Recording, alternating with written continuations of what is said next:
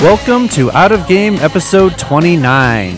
In today's episode, we recap our 2016 gaming resolutions, reveal our 2017 gaming resolutions, and discuss how to have a proper gaming life balance.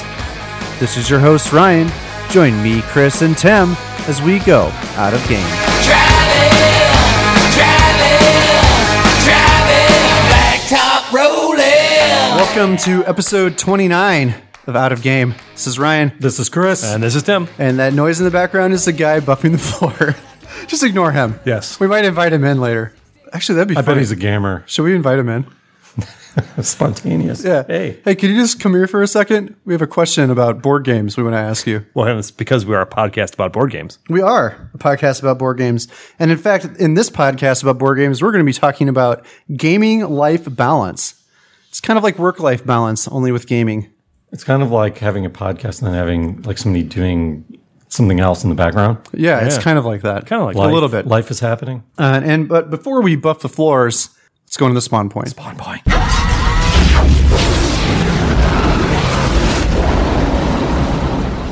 I think he stopped. The buffing guy. He did. It's quiet. Nice. For right now. Next, he's gonna squeegee the window. All right. Who wants to start us off? Tim, why don't you kick us Oh! off? Spawn point. Well, updating you on that epic X Wing battle Oh, yeah. that we did, the thousand point battle. Yeah. So we did that. So I ended up with a victory. Yeah. We ended up having to quit. It's a shocker. Just because it was forever. It, uh, it literally took us, we started about 1030, probably have everything set up by 1130, quarter to 12, and then we played till about seven. So it's probably a good seven hours. Holy cow! Uh, I had 672 points left on the table, and my brother had 364 points left on the table. also, a reason to quit. So yeah, it was kind of at that point it was kind of going my direction. So I was just gonna give you a quick recap. He had uh, 12 defenders, a raider, two Glazantes, two shuttles, four Thai SFs, and four Thai bombers. It's the Gazantes. Those will get you. In the And Raiders. then uh, I brought uh, 12 B Wings, two CR90s, three YT 1300s, three Y Wings, one E Wing, and three K Wings. And they're all decked out. So, yeah, it was uh, painful setup and takedown because it was literally probably an hour and 15 minutes, hour and a half to set up. Wow. And then like an hour to put everything away. It's just- It's just because of all the little gadgets and markers and tokens and stands. And yeah, it was annoying. So, we actually are planning another one. We're going to do a 600 point bout. So it's basically double epic because an epic game is 300. Okay. So we're doing an all, double epic and uh, so we'll see. I'm hoping we'll actually complete that one. Wow. so, what's the name of that ninja game that we played? Uh, Oh, yeah. I can't remember the name of it. It was the one Samurai Seventh Samurai Seven Samurai. That's Samurai a co-op Spirit game. Samurai Spirit. Samurai Spirit co-op game, right? Yeah. So we played this game. You played. Yeah, You guys yeah. all pl- both Yeah, played. we- so I just wanted to ask your thoughts on that game because that was the last game we played before we quit last game night, and I, I didn't think it was a very good game. Mm-hmm. And some I know I think Ryan you agreed, and then Sarah also said she didn't like it, but a couple of the guys really did like it. Really? Yeah, Nathan and Imad. Okay. And so I just wanted to ask your thoughts on A, you know, like the, the whole concept of, you know, the co op games where everything's on the table, right? So there's no hidden cards, there's nothing in your hand, everybody sees everything. Which wasn't this game. It's, it was, right? Well, not Yeah. because you flip over the monsters and stuff. Yeah, but everybody sees everybody it as soon as you sees reveal it. everything. There's nothing hidden. I don't have special cards. I'm Oh, going to right. play. Each so when it's individual your doesn't. turn- Yeah, yeah. because we talked about the different type of co-op game. There's not just co-op games. There's different levels of them, where some are more transparent than others. And you know, like games like um, what's the World War II game? Grizzled. The Grizzle. Oh. Yeah, or World War One. I, don't know what it was. That game, at least you're holding cards in your hand, so there's a little bit of secrecy. Yeah. But in this, um, sorry, what's the name? Ninja Samurai Spirit. Samurai Spirit You're close. everything's on the table. And so basically, whoever's turn it was, you have the whole table focused on them, telling them what to do or suggesting, you know, the best thing. Then it goes to the next person. Same thing. Everybody just kind of makes the decision. There's no sense of game in in this. And I personally hated that game. I mean, I'm using the word hate. I'm sensing No. an agenda here. Are you going to turn No, kind I of just think it's legacy an- on us there- here? there's a couple. All right. pandemic legacy. So that's another example of a game where there's nothing interesting going on. You know, you're everything's on the table. Let's just have the smartest guy in the room, Tim, make all the decisions for everybody around the table. And why even bother? I mean, and I saw you were really tired, and people were doing that, and you're like, all right, you just kind of did it and moved on. From Well, the there turn. there- so the difference between the, that the samurai game and Pandemic Legacy is Pandemic Legacy. There's actually something to there's decisions to make. well, there is in And- this and too. Not really. Not really. I mean, like you're, you've- you're presented with a card and you put them on the left or you put them on the right. Yeah. I mean, yeah, but or you use your ability. You know, there's different things you could do. You could pass. You could. There's They weren't interesting decisions. you're playing against the deck No. and the the way they come up randomly. Yeah. just like pandemic. No, not just like Pandemic. That the game was way worse than Pandemic. So you agree it was bad? Yes. Okay. No, Well, I, I let's didn't. just focus on that. So Okay. then my follow up question is if you don't like a game, because this was a discussion we had afterward, I think you had left already. Yeah. You know, there was a little discussion between Imad and Sarah because they completely disagree. Their husband and wife, they had completely opposite views Yeah. on this game. Is it better just to move on? Or is it better to vocalize that you didn't like the game? well, In other words, Sarah could have just said nothing, dri- driven home, and maybe she would never play this game again oh, I see. versus saying I didn't enjoy it. Like she went out of her way to say it. And we had this talk about being honest and how honesty there's like a balance between being honest versus being nice and how you have to like do both. You can't just blatantly say your opinion if it's offensive, but use tact, right? Okay. But the com- in terms of gaming, you know, because you had people that were passionate about this game, do you do you tell them you don't like it or do you just let it go? I think part of the fun of gaming is the discussion afterwards about what you liked and didn't like. So for me, I think you you should say. it.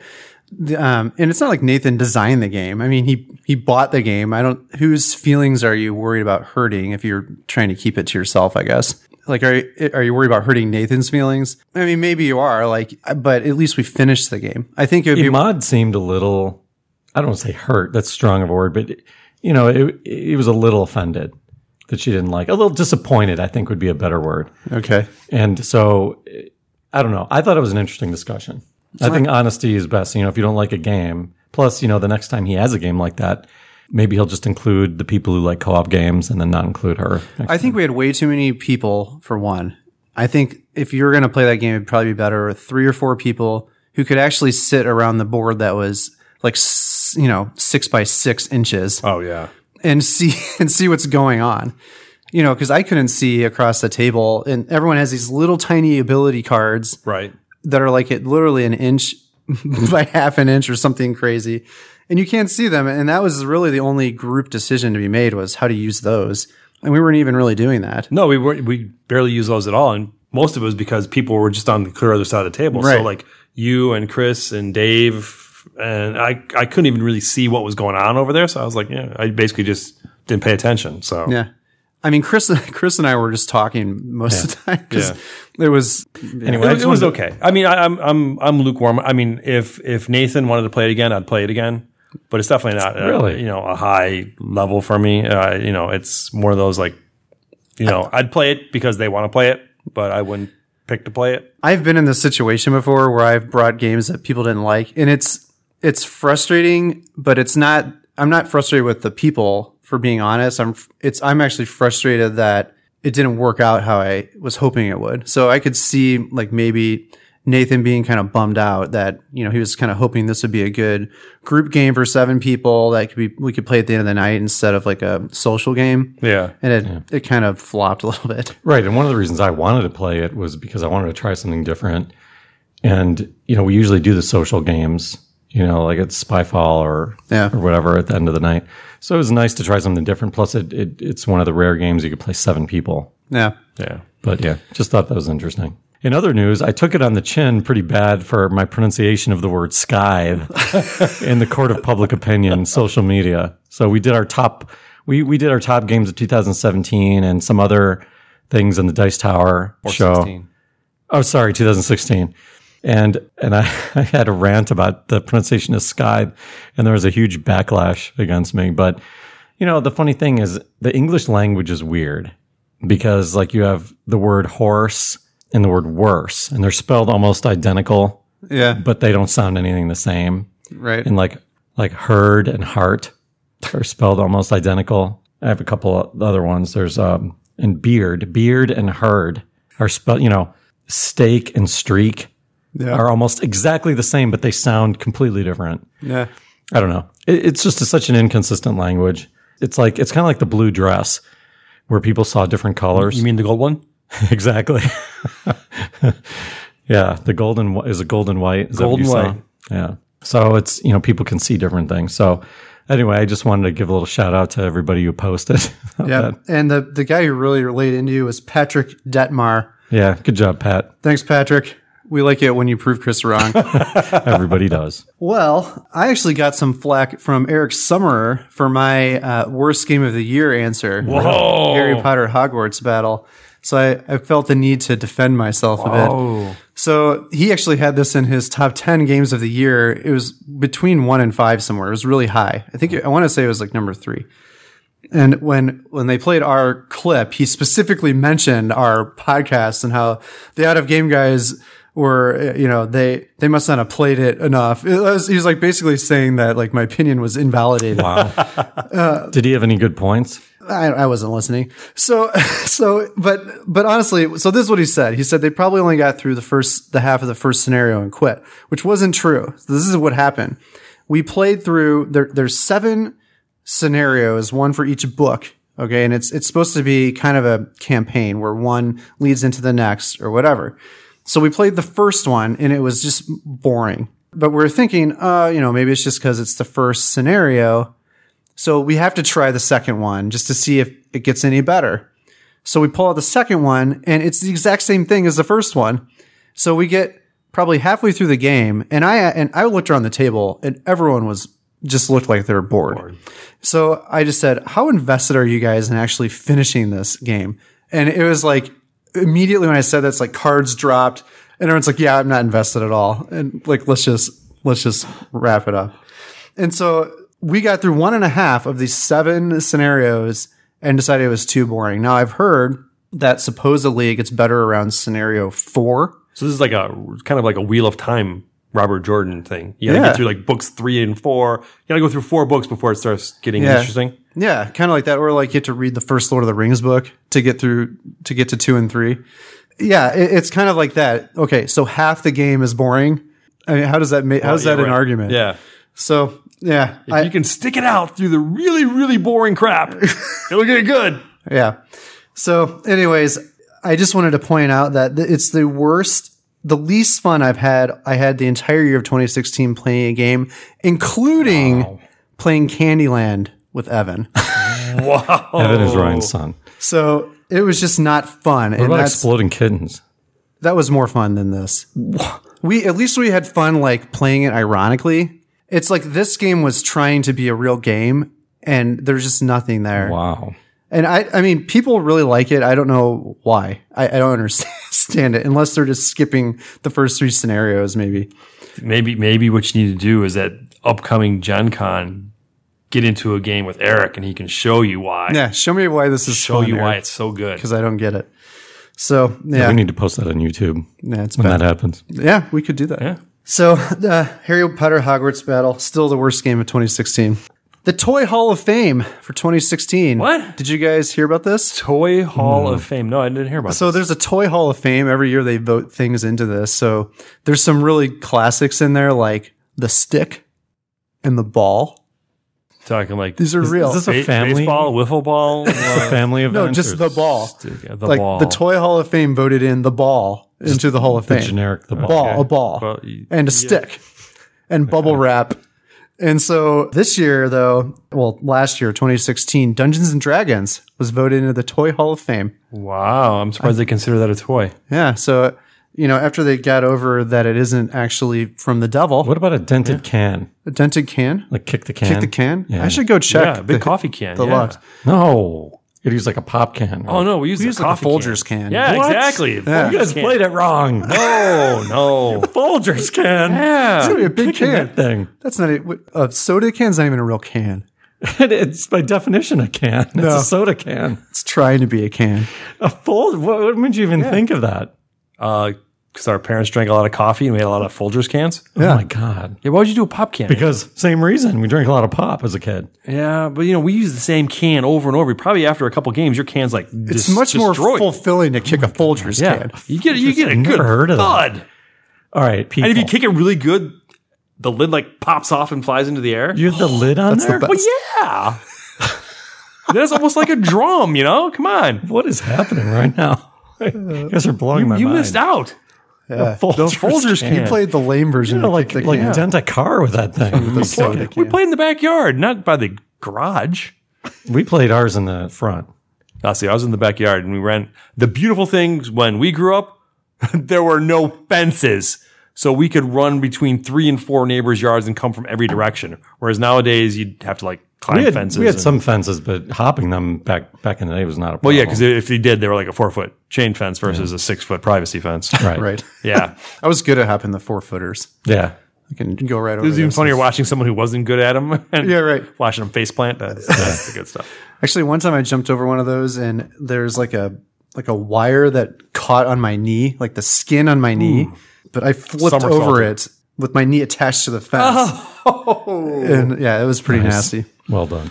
Lastly, I wanted to talk about what I'm calling the Sweet 16, which are my final 16 games of the magic number. Yeah, but Oh, I thought he was like throwing all of his games out except 16. that's they're gonna change though. right? No, no, no, no. So, so you're down to 16? Uh, so I'm gonna count. I'm gonna I'm gonna do quick uh, reviews, quote unquote reviews, kind of like my 25 reviews in 10 minutes I did last time of the Sweet 16, my final 16 Magic number Okay, games. We're gonna shoot. count them down. So number 16 was Deadwood.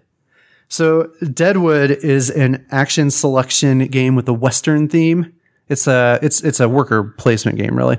But what's what's interesting about Deadwood, or which I what I thought would be interesting, is you can fight, you can duel over the spaces because it's a Western. It's like I want that space, so, There you we go. It's kind of like, shoot each other. There you go. Yeah. So, uh, anyways, the problem with the game, I, I'm just going to jump to the problems. Like my, I was playing with my parents. My dad got in the lead, and there was like nothing I could do to to catch up. And so, I was actually just I was intentionally lengthening the game. One to see if there was any way I could catch up, but two, I knew if we just ended it, it would just be like a complete flop. So I wanted to try to get the experience out of it, but there was just like not much there. I don't know. hold it kind on a of fell second. flat. I thought this was these were magic number games, meaning you haven't played them.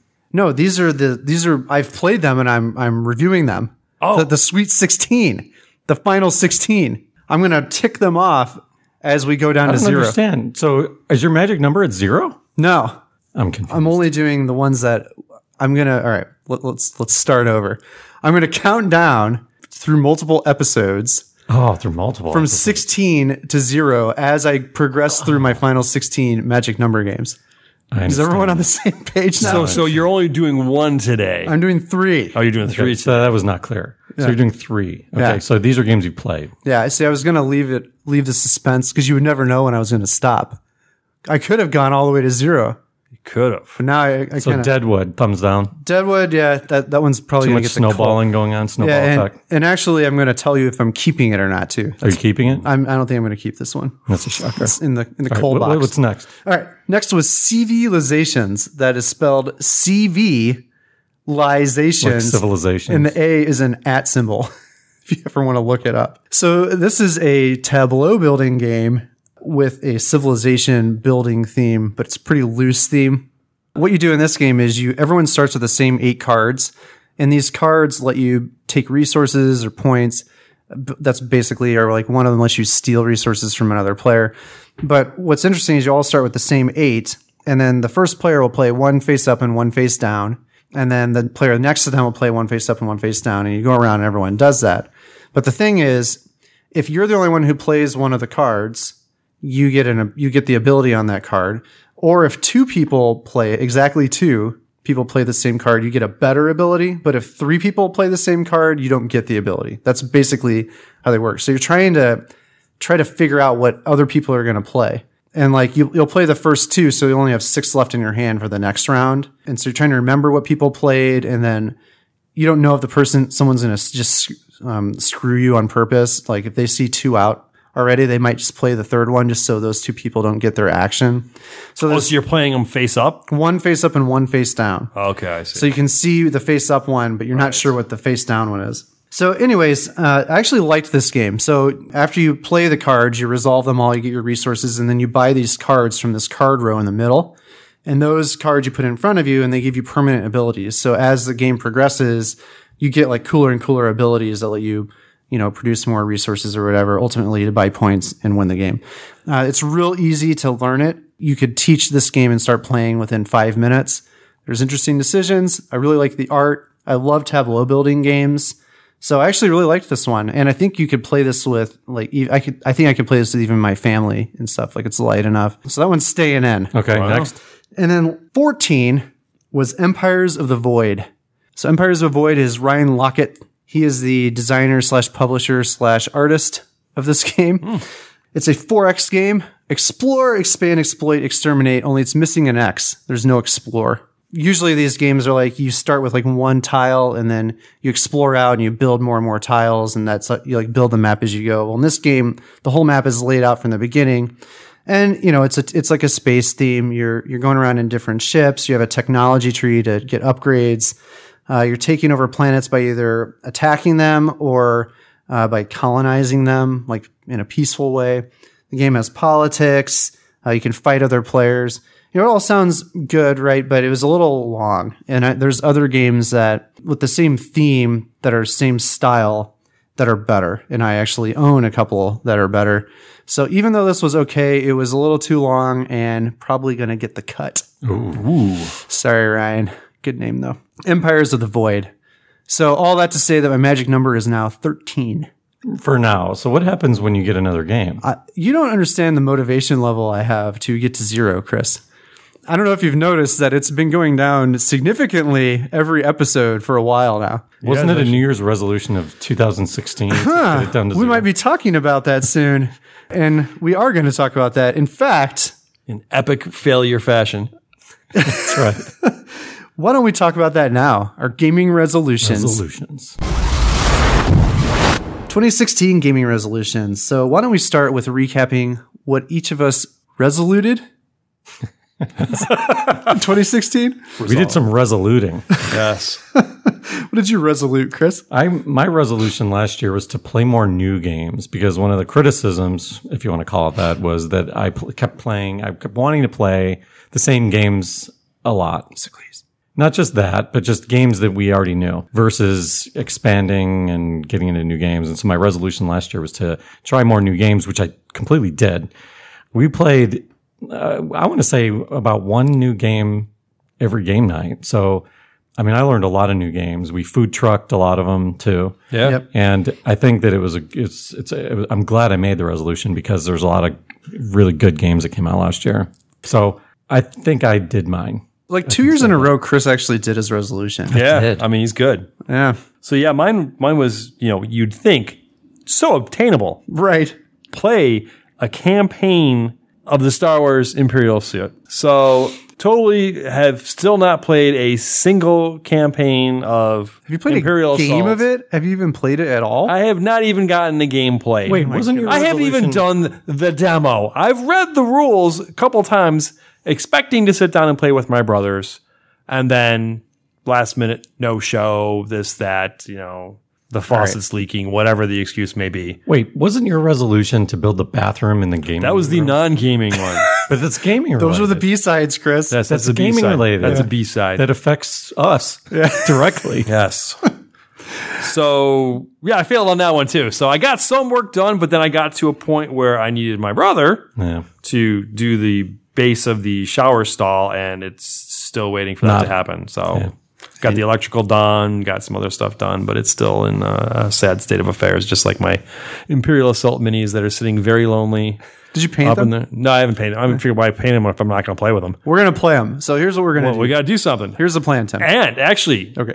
if we actually get to get this to happen on a game night, like I think maybe you're going to suggest, Jim will actually probably come out of the city and play with us. Will he get there at 5:30 though? Would he get there? It depends on the day. Yeah. So that was what I was going to suggest because we're going to finish Pandemic Legacy in about four months. And then Pandemic Legacy 2 isn't going to come out till Gen Con. Yeah. So we could fill that gap with at the 5.30 time slot with Imperial How are you Assault. going to wait for number two? Isn't that is that going to be hard to wait? I don't know. I'm kind of I'm kind of interested to play Imperial Assault. So Yeah, let's fill, the, fill it. I was already going to suggest that we keep meeting at 5:30 because it's like Yeah. an extra hour of gaming. Yeah, it's that we're nice. getting It's in every actually really time. nice. Yeah, because I, you know, that was the original plan too. Is uh, I almost was going to play, but then my brother actually, of course, did some research on it, and there was a new expansion set, and he wanted to play one of the characters that was in that set, not with the ones that were in the base set. Okay. So I'm like, okay, I'm fine. We'll wait till that came out. It comes out, I get that, and then now I can't get anybody together to play. So I was like, this is so annoying. And anyway, I wanted to play with you know four people besides myself, so that you know everybody could take a character, and then I'd play the uh, Imperials, and you know would go for it. But then, yeah, never thought that it'd be such a cluster getting them together. We'll make it happen, Tim. That'll be nice. Tim's magic number. I might get to zero before you. No, because That would my, be my magic something. number is based on the X-wing Well, material. but your so. game magic number is at least one. It sounds It's true. like. this is true. I think it's two. I don't think you've played Myth either. No, I haven't. Uh, that one probably just. I, I, I- I think that's going to be one of those deferred games, as we so Uh, call well, them. I'm okay with that. I'm It's the asterisk. okay with the deferred games. So Ryan, So, you know, I went back and listened to the episode and was kind of surprised what my resolution was because it wasn't what I remember.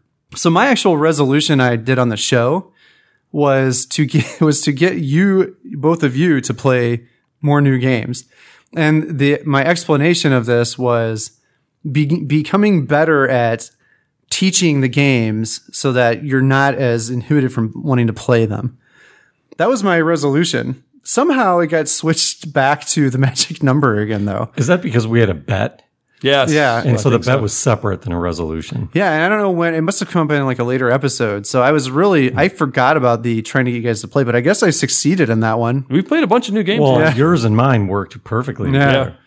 But I uh, don't think that your ability to teach or the- your the way that you teach was a problem. I don't think that was why we weren't playing new games. In fact, I think when you're teaching a game, it's more work and more burden is on the people listening to do a good job listening than it is to do a good job explaining. Because explaining the game is im- while it's important, it seems to be really hard to get a group of people to listen to you yep. at the same time and just be quiet and listen. That's like moving a mountain. Yeah. But you, if you're engaging enough in your explanation, No, it's this- not this- about being engaging, it's about being patient. Because I, I was specifically watching Nathan, who's the master at explaining games. Right. When he was explaining this lame ninja game, right? samurai game. Yeah, yeah. Yeah. So he was explaining, and you know, I'm just like Everyone was tuned out. fascinating. Yeah. Well, people would tune out, and here's what he would do. He would just be quiet and wait. yeah. and he would just kind of look around and then he would start explaining it again and then people would, he just had the patience of a saint Yeah. and i couldn't do it i know you couldn't do it you get like visibly angry when people aren't listening which i get it's very frustrating but he was really patient so i think that the burden is on the people listening you know hey this guy's teaching us a game let's show some respect give attention i, I would not you know your resolution i don't think was that important Well, no, I s- you know, 'cause- I mean, I don't think that you can change the way you like an explain a unintentional game. slip. no, Yeah. but I think I think part of the part of his resolution though was to understand the rules better. So when he was Right. explaining them, he didn't need to go to the rule book Right. while he's explaining. it, it makes the the, game. experience better for of learning new games. if So the guy teaching the game actually knows what they're Yeah, but do you doing. do you really think you were bad at that, or do you think people just had trouble? There were there were listening? some. I, I specifically remember some games where we sat down and literally he had to read the rule book for a half an hour before we started playing. Yeah. Caverna. Caverna is the worst example. Well, and of that's that. not even not even converted. There was a couple at the house too that we were you know we basically waiting for Ryan to read the rules Yeah. so we could play the game and. That's even more frustrating than people not because True. we have the worst group for people actually paying attention to the person explaining a game, and it's not That's um, because it's we're not- all social and Yeah, friends, and that's in really real what it life. is, is So we start catching. everybody's up on catching up movies on and whatnot. stuff, and all of a sudden, you know, because even even with the samurai game, Ahmad, who was really excited about it, was probably one of the worst offenders of not listening to Nathan. Yeah. Mm. Yeah. And then after we started playing, Ahmad had some very basic questions that were explained, and he's just kind of like, "What are we doing?" Yeah. And so we did- we just have a group that's uh, y- it's hard for them to keep a focus for more than three minutes. I'll tell you a really good feeling is when there's, I think it was um, Dead Last. When I explained the game Dead Last to everyone, actually, no, it wasn't Dead Last, but there's, there was some game that it was a new game that I had never played. And I taught the whole game. And Chris Johnson looked at me and he's like, Have you played this game before? I'm like, No. This, I, and he was like amazed. It- He's like, Wow, you explained that really well. Like, that was a really good feeling. Cause that, that's like what I, I want it to be that even though I've never played it, like I can explain it so well that you guys think I'm like an expert at the game. and then nobody liked it. Right. well, including me, really. Well, dead last was my dead last. That was your game dead of- last, so- yeah. Yeah. Okay, so you you made your resolution then. I guess, but the magic number is zero. We need to we need to resolve the bet now Oh because yeah. Ah. it's, the year is over and I have failed. So the the bet was that if I failed, I had to buy Chris a game, and if I got to zero, he had to buy me one. So Chris, I'm curious what game I'm buying you. Well, I was considering negotiating this, Yeah. and I would like to talk about this on the next podcast if that's okay. Okay. We will table this Let's- discussion Let's table it. for episode 30. Episode thirty. We'll To wait a talk about it. whole month to hear the negotiation. That's right. Tune in. It'll be worth it. negotiator. Well, 2017 is upon us. And what are we going to resolute this year? Let's do some resoluting. Mm-hmm. so I've I've like one unofficial one since we're doing like official. My unofficial one is to try to fidget less playing the game, and I'm buying fidget toys. Won't that make you fidget more? No, it'll get those help you help me to pay attention to the game because you're doing less bouncing, less checking your phone, less talking. Oh, so you're going to fidget. channel your fidgeting more. Yes, channel. I'm Mm. channeling I was it. going to say, because you're still fidgeting. Still fidgeting, but in a way that doesn't affect gameplay. Well, don't That's fidget not my with the resolution, by clicker the one. way. That That's say again. The, don't use the click one. Yeah. Use the quiet fidgeters. Okay. So that's just a goal. That's not really my resolution. My resolution is to finish designing my own game. Oh, yeah. Whoa. I'm Heard about working this. on designing a game, and my resolution is to have it done this year and maybe have it like be out. Done, like released. Wow. Yeah. That's Or aggressive. at least at least have it on the path. There's no that. chance because even. Okay, okay, okay. Let's be real. Okay. I want to have the game done and be walking the path that I Okay. need to walk toward getting it out there. You might have to do some networking at Gen Con. No, that that's where that's where you come. that's where you're going to come in. All you're hired. right, so, you know what? Let's just talk about it. You guys aren't going to see. see me at Gen Con then. No, no, not not networking at Gen Con specifically, but what I was going to ask in lieu of buying me a game is helping me with the marketing and you know helping me know what to do in order to get my game reviewed and noticed and all that. You got the connections, you know, you've got the game voice, you got all that stuff. So just it's like an assistance. I'm going to need some assistance there. I'm pretty sure I could get, I'm almost positive I could get you at least one interview with a publisher. At least one publisher. That's significant. Yeah. And then maybe he, this publisher might be able to recommend others if it's not a fit for, for their company. Right. Well, the first step is making the game decent. Yeah. So I'm still working on the mechanics and the theme and all that. So What about Oh, your book? How, are you writing your book? no Okay. writer's block? i I'm I, I'm on a cliffhanger. I've know. finished book two and I got nothing. know. I I cannot write right now. Canceled season t- after season two. No, I will finish the book, but I need to love doing it. And right now, No, I I've understand got- that. Yeah, you have to enjoy that. There's a lot going on personally, and this game, inventing this game, is channeling my energy in a very positive way. I have a question though. Is this the game that Nitwit ruined or is this a different game? Because you had another game Yes. idea. No, this is the game. It's the same game. It's not a game that Nitwit ruined. That's an exaggeration. That's sort of true. It there was an asp. No, no, you're right. There was a different game. That's why I'm inventing this game instead of Okay. the other one. Nitwit did ruin a game. okay. Yeah. You had some voting system Yeah. you were going to use. It was going to be a voting system, and I realized how horrible that was when we played Nitwit. Instead of having rules as to points, you know, having people vote on it makes no sense. Are you going to be accepting ideas or input on the Yes. game? Absolutely. Okay. We put a cliffhanger out there for episode 30 and then we Yeah, we that's- jumped off the cliff. Yeah, you got to cut That's all this what and we paste do. it into thirty. We get we we don't follow. our Keep own them agenda. guessing. So no cliffhanger in episode 30. No reason to even come listen. Yeah. Anyway, resolutions 2017. Tim, you're up. Oh yes. Well, since I had an epic failure, Yeah. not being able to play one game, I figured I'd keep it easy and just you know have a thing that I'll eat pizza every game night. No, I'm just kidding. No, that's, great. That would too, be that's easy. too easy. Well, like we'll start ordering uh, Chipotle instead or something. that's exactly what happened. So my resolution is to continue playing Axe Wing monthly with my brother because Hmm. we've now had the case. He he is now moved back to Chicago, so he is now downtown, not with my mom. So it's not just a case of me going over to my mom's place and us playing Axe Wing. It's now a to do for him to hop on a train and come out and stuff. So Shouldn't that be his resolution? Oh, because Seems like I got I got to keep him motivated to come out and play. Seems out of your control. so no, I you know there's still some motivation there. I can keep him motivated to come out and and continue. Yeah, playing. you could say So- this is my resolution. You're going to blow it for me if you don't. oh, he won't give a crap about that. But Ryan's right. Yeah. You have no control over this resolution. Speaking of your challenger is awaiting. My friend Aaron Oh is yeah, ready to destroy you in X-wing. okay. Do you take requests for your resolution? I can take a request. Finish the bathroom. Well, actually, I I did. Well, if it counts, I did finish a bathroom. It just wasn't the There's the gaming one bathroom. upstairs, There was yeah. the master bathroom upstairs. Yeah. so, true. but yeah, I, I'm I'm actually in like uh, So you're like an expert. Now. I'm in construction mode. I'm actually kind of like in construction mode. So we should just cancel I'm- all game I'm, nights. I'm kind of you know no, I'm doing it. I'm doing it on the weekends. Okay. You know, kids are at an appropriate age that I can actually get stuff done. I can get them playing on the pool table and stuff like that, and I can get some work done. So th- my really big problem is I got to figure out how to finish the shower area because uh, the chance of my brother coming over and doing it is probably zero. Should we do like a GoFundMe or something? I mean, you could just hire someone to. Well, that's just it. I, I, I got a little bit of a block there because I, I hired someone to do my master. Oh. And I went through two separate contractors and ended up finishing it my friggin' self. Oh, So I, I got a little gun Did you shyness use there. Angie's list. No. How much do you think this will cost? The bathroom? I mean, a I, bathroom I that's, might. I might fund this. a, a bathroom that size, you know, probably four grand. All right, we'll something talk. like that. We'll talk So- after the Go podcast. GoFundMe. Fund my bathroom. I wonder if people would actually fund that if we put it on GoFundMe. I don't know. Help us finish the bathroom for our friend's gaming room. so people don't have to walk upstairs to pee. We should we should put It's that on. inconvenient. in the middle of Well, the it night. is. I agree. I have the bathroom down there would be epic. All right. So here's my gaming resolution. And by the way, Tim, I think you're screwed on yours because it's totally up to Jim.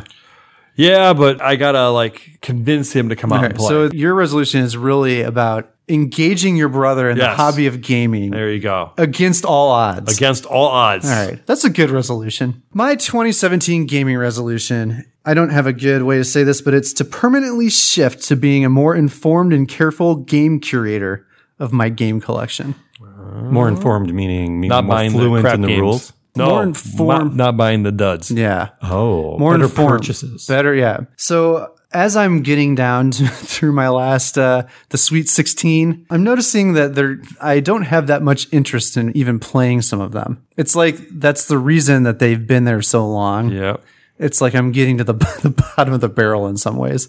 scraping off the. I mean, they're sludge. they're good enough that I want. I still have an interest, but it's not as much as like there's probably ten games that came out last year that I'd rather play than the the thirteen that are left on my shelf. So your resolution is to do a better job Yeah. deciding what to purchase. And, and I have some bullet points Okay. to explain this. So the first one is once my magic number is to zero, which it will be, allegedly. it's to keep it to two or four games. Now you might ask, why two or four? I know the answer to that. because I want it to be less than five, but it can't be one, Can't three, be or an odd five number, because right. those are odd numbers. so I have to keep it to two or four games, and and part of this is also it's kind of a an offshoot is to start getting more enjoyment from the games that are on my shelf because I've got a lot of games and I have a lot of games that I've only played one time because I'm just been focusing on getting my games played. And I want to go back and play. There's a, there's some a lot of them that I really want to play again that I've only played like once or twice. What happens if you just sold all the games that Zero. are left? It'd be zero. So why don't you just do that? because I'm interested enough to keep them and, and give Okay, them so a try. you're not completely checked out. right. No, if, if I was completely checked out, they'd go in the deferred shelf. Okay. By the way, all the deferred games are now in bo- in boxes. They're not even on Yeah, my but the shelf. deferred games are games you still intend to play. These no, no, he doesn't intend to play those. Things. some of them won't be played. Some Well, of them some will of them be he's sold. some of them are on the side because he's waiting for Evan. To right. come That's what I That- mean. you're right. You're right. So, well, there are some deferred games that they're deferred from the magic number list because I'm waiting to sell them. There's other deferred games that I'm waiting till Evans like 13. Gotcha. So getting more enjoyment from the games on my shelf and then just getting rid of games that don't deserve space on my shelf. So I'm just going to keep my collection refined and make more informed purchases. I don't know how I'm going to I don't know how you measure I don't know that. how I'm going to measure this. I think it's going to be by when I scan my shelf. At the end of 2017, when I'm in my recliner and I'm scanning my shelf, I will have no negative feelings and I'll have no games on the shelf that are unplayed. well, it's it's, gonna it's, happen. it's more that the- it's the ones that you acquire this year.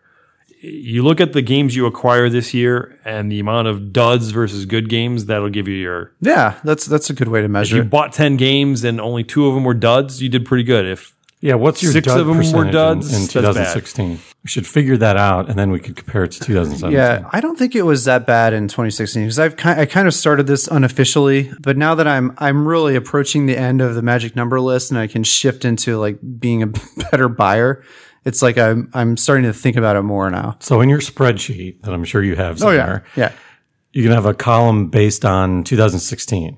okay, and then because you're still cranking out whether you like a game or not with these these bottom 16 right so you're gonna have to measure dud not dud yeah, and just keep it in the 2016 column and start beginning in 2017 column by the end of the year if your dud percentage is better then you succeeded yeah. but d- is part of your resolution to get to zero I no, I'm this is under the assumption that I'm getting to zero. so it is then It's inferred. but what if you don't get to zero That's Does not that gonna mean you happen. fail? It's not gonna happen. but it could it's not probable but what if it did I don't think it'd fail because I'm really. It's really about the when and if I buy new games, making sure they're not duds. I actually ha- I don't have any games on my shelf that are unplayed right now that I bought in 2016. Every game that I bought in 2016, I've played. These are games that have been there for over a year, sometimes two well, then years. you should you should be able sometimes to three. uh, You should years. then be able to give yourself a little bit of a whether you determined that the game was a dud or a success yeah, off your 2016 list. yeah. I can figure out my purchases easily from 2016 and which ones were duds. I'll I'll try to pull it together for episode 31. I think that you'll you'll succeed at this. Yeah, yeah. Yeah. You, you get you get into the like the vote research. of you like confidence. researching new games. This is this is like right down your alley. Yeah. Now it's down to the uh, smart purchasing versus Yeah. purchasing on impulse. So here's two duds that came out that I can off the top of my head. Dead Last d- was a dud, Well, Oh, that was a big dud. but you have to admit when I explained Dead Last, it sounded fun, Yeah, I admit that. and that's what it was like Sounds like Survivor. when I was uh, researching it. Like everyone said, this game was great. What about the game with the, the foam pistols? That's a very well regarded game that wa- was released a few years ago. Would you consider that a dud? I think that no, because I played that into my other group and What's it's the name been of that really game? fun. Uh, Cash and Guns. Yeah. I don't know we were why talking about that uh, earlier. I don't know why that bombed in our in our Wednesday group, but in our in my other group that Well, it game was it was the goes Gen over Con well, group. We never played that at the Wednesday group. That was the Gen Con group. which is kind of the same group. No, because Uh, we had no. we had James there and Chip. James likes Chip that game though. and- I think. yeah, I think he does. Yeah, it was mostly cre- you guys that didn't like it. I was actually doing decent in the game, but then when I started not doing well, I didn't think it had anything to do with my decision. That might be did. true. it's a dar factor. I mean, it's a party game. I, I got- I got to draw cards once the whole the whole game. Well, you had the so it was problem- very you don't very like being very, targeted very, in very general. boring to me. And well, that's part the of the problem is I game. got I either you can't I tell. got, I got, I got targeted every time. so I think I, just- maybe I'm it became good at the unfun. game because I like It's the whole elusive. how do you? it's it's my it's my inherent skill at not getting voted out. Yes. it comes out in that game. No one will point the gun at me. It's like they try to point it at me and it just moves to the person next to me. I'm I'm immune. all right. Well, maybe there's something to So that. maybe I like that's why I like it. Okay, moving on. So anyway, 2017, we will recap this at the beginning of 2018. See you in December. We'll recap. It's time for a segment we haven't done in a while. Oh, I think it's time for some grilling. Grill Ryan. Grill Ryan.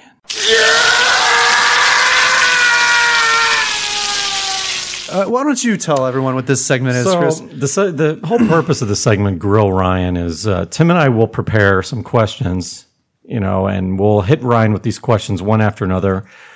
You know, unlike other parts of the podcast, Ryan has no chance to research and think about these questions. He has to answer off the cuff and just kind of give honest, unfiltered responses to these questions in the best he can with no preparation. It's all about not being prepared, being spontaneous, and the first thing off his head. And, you know, a little background too for people who are just joining the show. Ryan is you know, we seem like the three of us are equal speakers, but Ryan is the he, he- it is his show. Oh, yes. he's the brainchild behind the podcast. So without Ryan, there would be no show. He's the one who knows the games. So we're gonna we're gonna do some grilling. You're like making me nervous. My hands are all sweaty. Oh, just wait.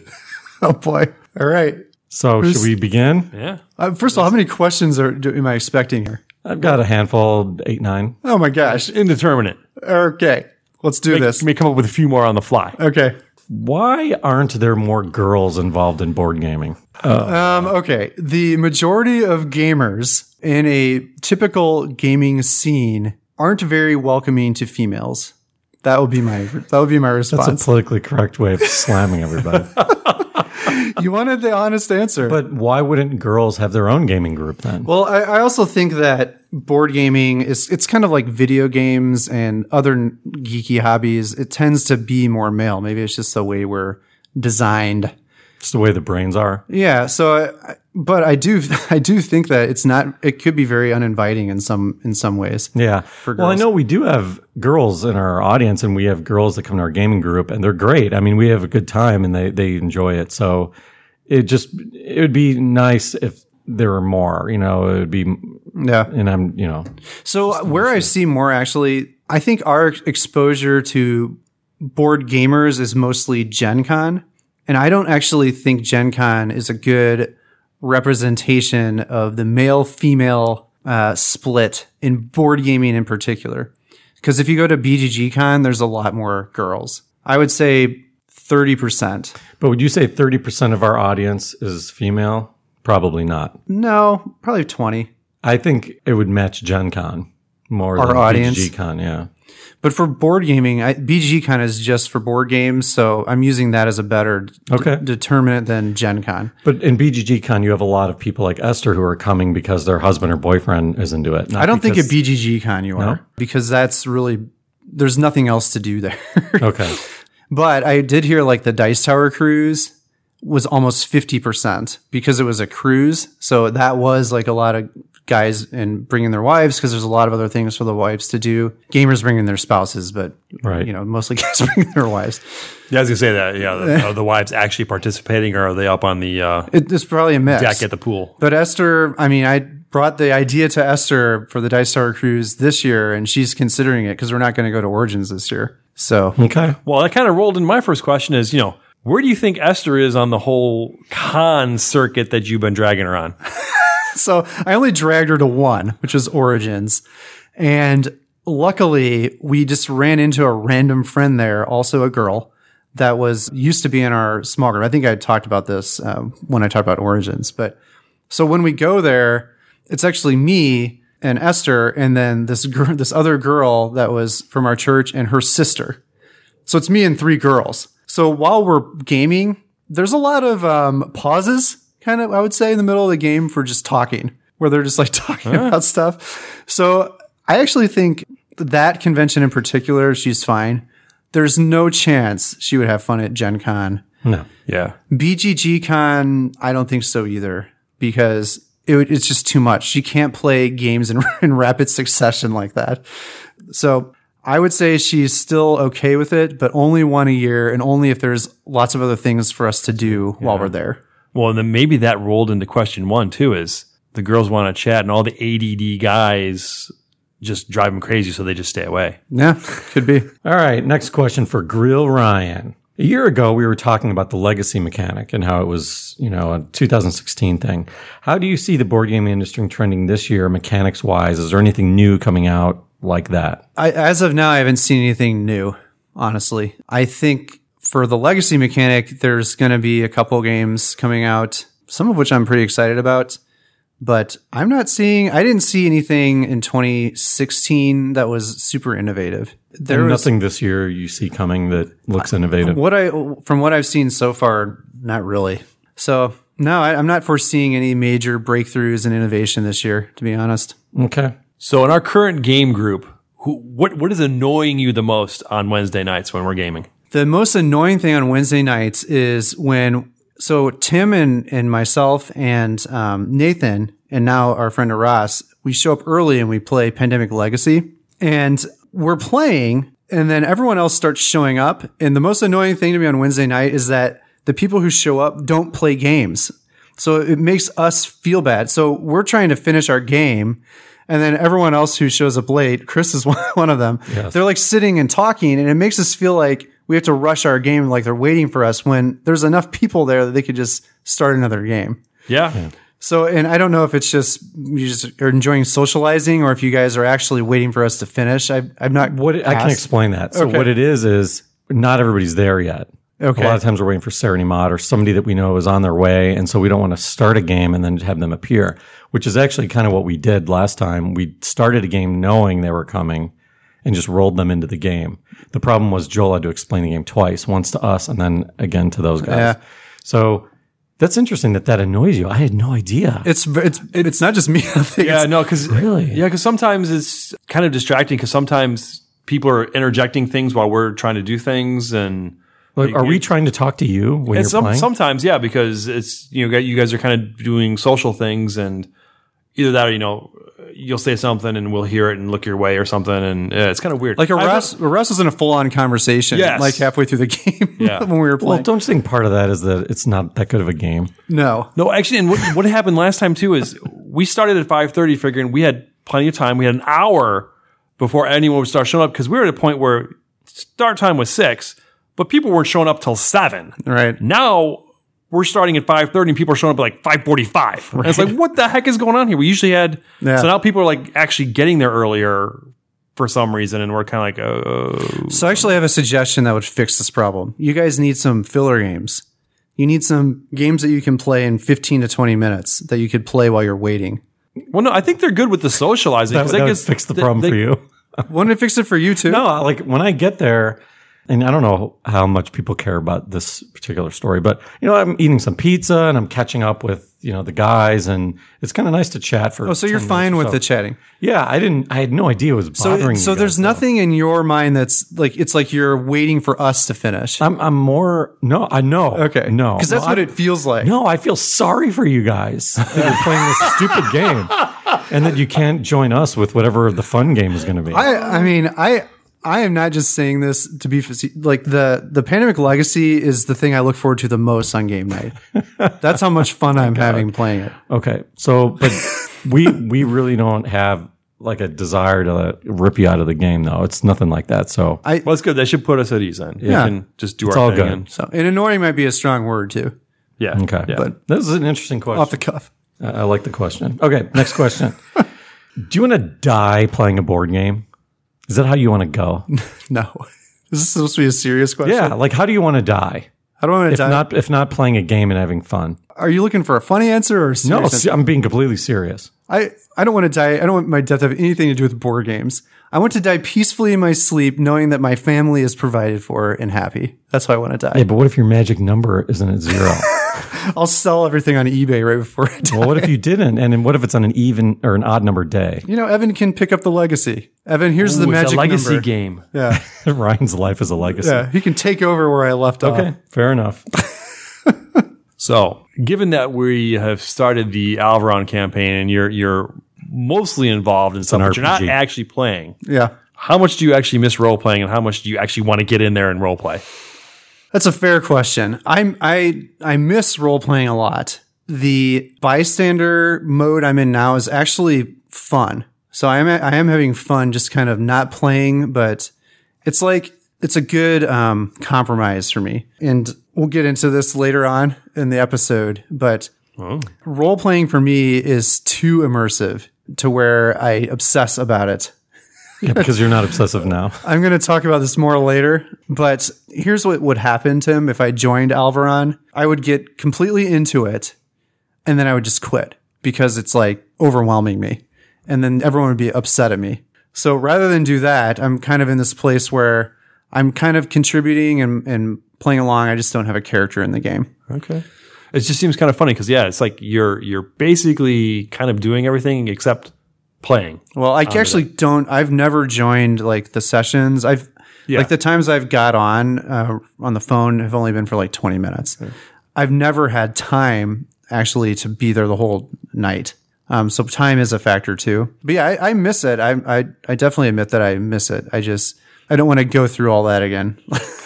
I don't want to pull another Delirium. Yeah, Ryan's uh, issues with RPGs goes way back. Yeah, Board games is kind of like his addiction fix for some of the problems he had with with RPGs. it's been a rocky road the RPG playing for me. Okay, so my next question kind of goes back to a little bit off of the pandemic legacy that we just talked about. Uh, Can opinions of a game ever be wrong? Like for like is there is there any game that's unanimously hated? or is it always divided? And I guess these are kind of follow up questions, but should there be more consensus than there is? I'm not saying everybody has to always agree. Of course, that's not going to happen, but shouldn't it happen sometimes where everybody agrees? It seems like it never does. And I'd like your thoughts on that. if you divided gamers into archetypes, into just people who like strategic games, and if you could distill it out that way, then I think those groups would be very, would have very similar opinions on games. But because gaming isn't just one, it- there's not just one type of game, there's all these different facets. And actually, maybe we'll talk about this in a future episode, but there's different, there's different subgenres of games and different personalities like different types of games. So there's never going to be a game that's universally hated. For example, Flux. Horrible. Everyone in this room despises Flux, but Flux is like the best-selling game from Looney Labs. It's one of the best-selling board games. Munchkin, a perf- another perfect example. Munchkin is m- the reason Steve Jackson Games is in business. They make millions of dollars off Munchkin every year. If you walk around, if, like if you polled our listeners, like who likes Munchkin and who doesn't, probably 70% would say they hate Munchkin. But in the world, it's one of the best-selling games. So I kind of don't accept your answer. and here's why the Harry Potter game Okay. that you just talked about. So you, I, I'm going to guess that it was Eric Summer that didn't like or that does like it. Yeah. And you don't like it. Right. I would assert that you guys are not that different in your gaming tastes, especially with whatever that mechanic is, the way you described it briefly before. And yet, they're two opposite opinions, and I don't understand why there isn't more consensus. Your point about the art archetypes is a good point, but that's sort of not where I'm going with this. Okay. Even within the same archetype, we have there, there's this disagreement. You hate co-op games, and yet you just talked about how you look forward to Pandemic Leg- Legacy. There's a strange inconsistency among people where sometimes somebody will like a game, sometimes somebody hates a game. It's the same game. They're from the same archetype. Why is that? So then, it, then I think it comes down to the experience you had playing the game, because that that's a huge thing. Because you can't you can't take a game, you can't judge a game just on the mechanics or the rules. It's all about the experience. So my experience playing the Harry Potter game with three other people who didn't like it made it a bad experience. But maybe Eric Summerer, who's playing it with his son, is enjoying it because his son is into Harry Potter and that's making it more fun to him. So if you played it with people that liked the game, you you would like it. I might like it possible. more if the people around me are enjoying it. That might So he might elevate be the right. game. Who? Eric Summer. Yeah, I mean, he's right that he likes a game that a seven-year-old likes.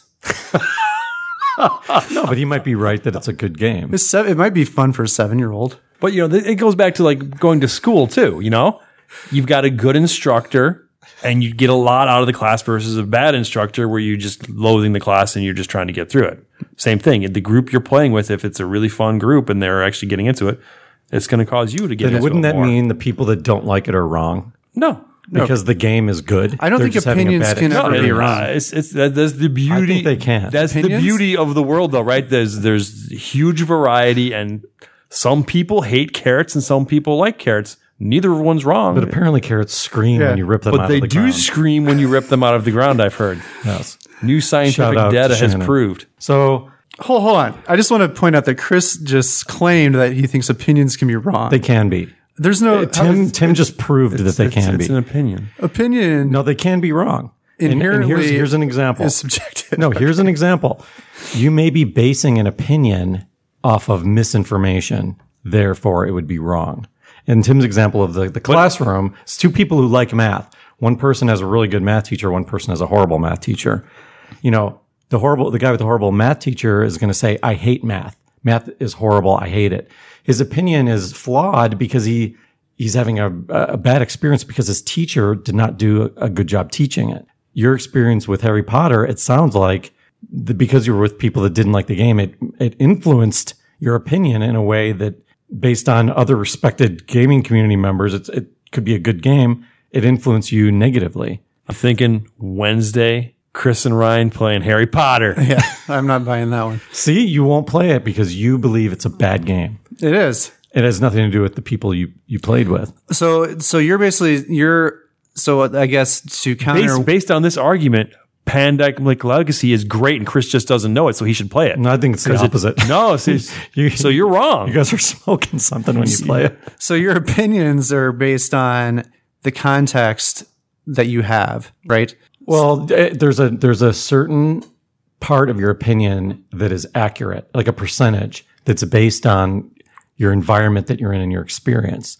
And sometimes you may have a bad experience and it influences your opinion to jar it from being accurate. But it's still your opinion. But if you let's say that you play a game and it's with people who just are awful, like they're just they're micromanaging you and they're telling you what to do, and they're they're fiddling with you and they're telling you how to make your turn, and then you turn around and play the exact same game with a different group of people and they're just normal and you you say oh i actually like this game if you were to give the opinion that you hated the game after one try you would have been wrong because you actually your opinion was skewed by variables that uh, that affected you too much Well, this is why when you make statements like Harry Potter is the worst game of 2016, you preface them with, in my opinion. So that's my opinion of the Harry Potter game. It could be fine for other people. I'm not saying other people shouldn't play it. I'm not going to play it again. I think it was a bad game. That's my opinion. well right but the question wasn't about the harry potter game. Yeah, what was the question again? The question was uh, directly related to what I just said. It, it is the way your opinions can be formed based on misinformation. okay. And therefore, you know, like it, it's the pandemic legacy is, is, a, is an example of what you were saying with the archetypes. So you have some people who like co op games, some people who don't. And of course, the people who like co-op games are going to like that games. That's not what I mean. So that that goes without saying. But when you have people who are generally similar in taste from the same archetype, why wouldn't they agree? At least, at least, show me an example where something is unanimously loved or unanimously hated within the same archetype. Uh, it just doesn't seem to happen. There's like so much differing opinions, and I just Right. And my response to that is because of the experience they, the different experiences they had playing the game. yeah. And a new scientific experiment 100% of rats put into a fish tank of water all drowned. So water is therefore bad for you. You know what it is, Chris? There's no control. When you do when you actually do an experiment, you know, in a lab, from what I remember of science, is you have to have a control. And there's no control. Well, the control in this case would be you play games with the same people. Okay. But then uh, with that, then uh, 100% of the time he plays with that same group of people, he's gonna- still going to hate them. all gonna hate Then Harry Eric Potter. would have to play with that group of people, and if he didn't like the game, then I think it's the people, Right, but when he plays with them, it might elevate their experience. right? So it's it's, broken. scientifically flawed. Yeah. There's no way to measure it. That's why it's an interesting question. Immeasurable. So, what's more enjoyable, board gaming with Esther or having a nice romantic dinner with Esther? Esther being Ryan's wife. Okay, if she's enjoying the game or not, because that's important. Because 50% of the time, Sure, she's not enjoying it. Sure, a nice romantic dinner where she enjoys dinner, and a, and a board game where she's enjoying the game. So a nice romantic dinner out or board gaming. But board game. Really? Wow. Uh, You All know, right, let let the emails flood. People. Yeah. I, well, I'm being honest. I Yes, would- you are. I would have more fun, although a romantic dinner out, it's a lot of work for a guy. The, the, romantic dinner. I mean, you have to like think of it. You have to plan it. You have to make the reservation. You have to dress up. You have to drive. There's not that many lot of people work. that deserve Wait, it. That sounds more like than she does. game night. No, game night. I'm gotta wearing plan it. We sweatpants. gotta- yeah, but you got to plan it. You got to drive there. You got to schedule it. You got to get everyone to agree to come a certain night. yeah, that's true. It's like I'm whining and dining you guys. Yeah. Wow. Except I'm supplying the food. True. That's true. Well, you make Well, us pay for it though. Well, yeah, I'm making pay for it. I order. we go Dutch on game night. What do you appreciate more about Esther? That she plays games with you, or that she understands your psychotic hobby and supports it? Oh, definitely afar. Definitely the second one Okay. because if It's she worth more, isn't it? Oh man, because that's like an investment. Playing a game with me, that's like winning a like hundred dollars in a scratch off ticket. But but having having her understand like in general, that's like winning the lottery. Winning the lottery. Yeah. That's that's good. Well said. Wow. So, how crushed would you be if when, you know, uh, Evan comes of age to where you want to play those games and he just has zero interest. And basically, like, Dad, I want to go out and throw the ball around as opposed to play those stupid games. I'd be okay with throwing the ball around, but I, I would save them. Well, for- he wants to throw the ball around with his friends, not you. that's not as fun. uh, you know, I'd be a little disappointed, but I'm I won't force it upon him. Uh, right now, he loves games, but there's always Ava backup plan. Or you could always have a third. yeah, Just keep having them until they like games. One of them, one of them eventually will. Okay, last question for me. all right. At the last grill, Ryan, one of the things I asked you is what you'd like the listeners to know about you that they might not already know. And you mentioned being a devout Christian, just uh, it's part of your life. So I'm going to give you the chance if there's anything personally about you that- that the listeners might not know about you that you'd like to share. Something the listeners might not know is that when I was growing up, my mother worked for the Peoria Rivermen IHL hockey team, which at that time was the the IHL was the league directly below the NHL, and they were the farm team for the St. Louis Blues. So I grew up, I would go to these hockey games every weekend and I personally knew players like the player, all the players on the team, some of which went up to the NHL. Some of them became pretty well known, like Curtis Joseph, the the goalie for the Blues for many years. Tony Twist, one of the one of the best fighters ever in the NHL. Like I played Blades of Steel with Tony Twist one time uh, on my Nintendo. So, and I got to skate like in the the rink, and yeah, so that was like my childhood was really uh, every weekend pl- uh, going to these games and then uh, and then playing too. That's how I got into playing. So I played hockey all through college, uh, and a lot, and that was all because of my mom working for this uh, this hockey team, Cool. being like a VIP. All right, so let's let's say that you actually convince Esther to go on the cruise. Okay. What activity would you most participate in other than the gaming stuff? So all the gaming stuff done, it's it's Sunday no game day. You need to do a cruise activity. What do you end up doing? So there's a problem with this question in that I've never been on a cruise, so I actually don't even know what the, what the Well, you activities just are. think you're down in the Caribbean. You figure there's uh, there's snorkeling, there's scuba diving, there's uh, parasailing, there's go laying on a beach, there's go laying at the pool. You got ice arena there that you skate around in. You got you know, Wow. all kinds of stuff. Pretty much almost anything you can do on land. There's probably something there on the ship to do. so this is not the excursions or not the stops, but on the You do ship. ex- it's yeah. Well, no, they could be off the ship because like a scuba dive would be off the ship. I would definitely not scuba dive. For one, Esther can't swim, so anything swimming we would not do. Okay. the thing that I look forward to the most is actually when you stop wherever you stop and going out into the town and just like walking around and shopping or whatever. Um, we actually enjoy doing stuff like that. So I think that's the thing we would look forward to the most. It's kind of girly. Yeah, it is a little, I guess, but we have fun doing that. Do you look for games? Yeah. Yeah, I'm always like, I'm always like, hey, let's go in this little boutique here because I see something like it could pot- potentially have a game in there. So it's like always in the back of my mind. It's like this treasure hunt. So do you like shop for things? That, oh, that could be a good game piece replacement. for Oh yeah. Almost every store I go into, Tim, I'm thinking, what is in this store that is related to games that I could go look at? So like sometimes we we go thrift shopping, we go, we'll go to like thrift stores, and I'm just like, all right, uh, see you, honey, and I go immediately to the games, look through all the games, and then I look through the puzzles to make sure there's no games in there, and then I go find Esther and like I walk around with her for a while until she's done. that that's like the typical shopping experience for me. And every now and then I I, I strike gold. That's what keeps me going. Like like in Door County, we we're in Door County, um, which is like a place people go that live in Chicago. It's like this peninsula in Wisconsin, and uh, we are going around to shopping. There's like antique places and all this stuff. And I found a game in Door County that I wanted to buy. It's a game called Guillotine. And that it was like in this random little resale shop in Door County. So it's like you have these finds every now and then, and it just it keeps you wanting to go. It's like getting a hole in one in golf. It's like American Pickers, but for games. Yeah, What's American Pickers? That's a show where they go around to like junkyards and stuff and find Never saw it. stuff. I was busy watching The Bachelor. God. And talking about girly. No, uh, I have nothing to defend myself with. All right, are we done? That's it. I think you- I think you made, made it. it. All right, I'm feeling okay. Just a little job. grilled. It's time for some table talk. Table talk. Remember, folks, Dice Tower Network cares. I think we're going to talk about gaming life balance. We are Chris. We are going to talk about gaming life balance. Thank you for bringing that up. That's what I thought I should do. Like Winky Dinkle. It was well done.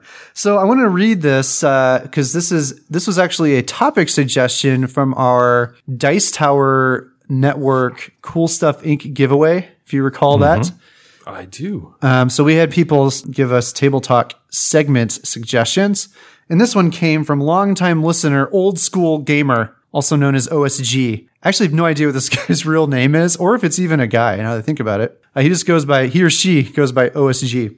I'm, I've always wondered, actually, OSG, if you're like some famous industry person that just I think there's a 70% chance it's a guy yeah, based on our previous probably right. discussion. You're probably I think there's a 3% chance he's actually famous. right.